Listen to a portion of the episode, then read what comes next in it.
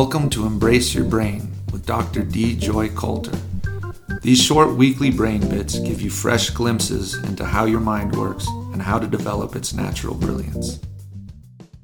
Today we're going to look at something called Fast Forward and the Brown Plate. We're going to be looking at new brain discoveries often in these podcasts, and today's is a fun one. It's called the Fast Forwarding Network we didn't realize there was an actual network dedicated to this skill. If I ask you, what are you going to do this afternoon? Or how about this week? Or where did you go on your last trip? Or what do you think you'll be doing three years from now? You could do each of these in roughly the same amount of time. But they're not the same amount of time being covered. Now, why is that? It's because you have a fast forwarding network. It has a skill that your other zones or networks don't have. It can look into the past and into the future, and it can squeeze your thoughts down.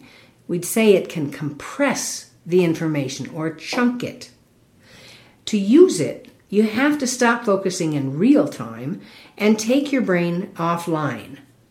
Then you can enter this specialized two part zone. It combines a dreamy zone that you use to gather all the odd little bits, and then it hooks up with a fast zone, but it's not too fast.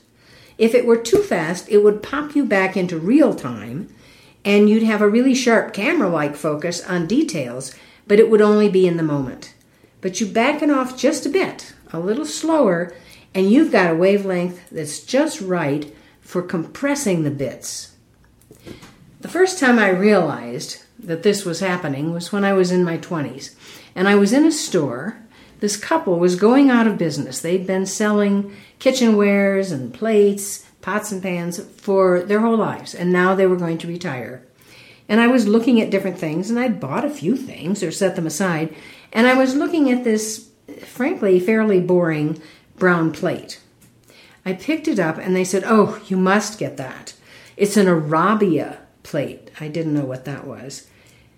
You'll have this. This plate is so good. It can go in the oven, you can use it for microwave, you can use it to bake, it can go in the freezer. And then they said, You will have this plate for the rest of your life.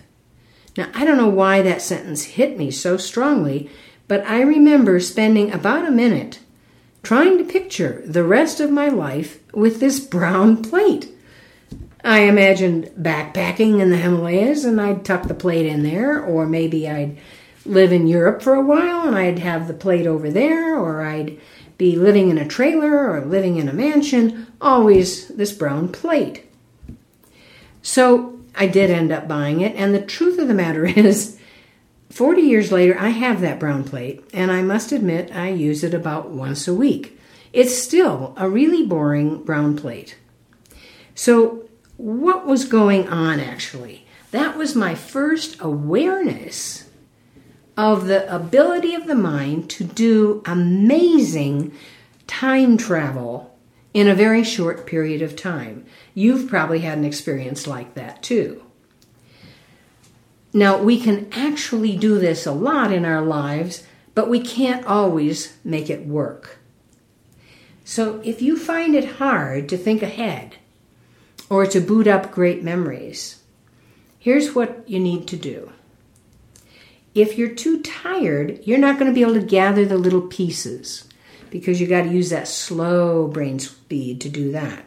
But if you're too stressed, then you aren't going to be able to stand that fast forwarding speed when it kicks in either because it's going to feel a little dizzy or confusing. So you're likely to just drop it and say, I don't know, I don't know, when someone asks you. Does that matter? Why should you really bother to practice and strengthen your fast forwarding skill? Well, for one thing, it's great for looking ahead and making wise choices. And you may be aware of having made a lot of bad choices by not looking ahead. It's perfect for setting goals and tracking progress to kind of look forward and see all the possible ways you could go and choosing the one that made the most sense in your imagination. It's also great when you have to make quick decisions in complex situations. You can either get scattered and just choose one with no thought, or you can stop back, take a break for a second, access that fast forwarding capacity, and run a few pictures before you make your choice. I hope you'll practice that skill because I think you're going to find it coming in very handy. If you're enjoying these podcasts, I hope you'll share them with friends. And please visit us at embraceyourbrain.com to check out some really great resources.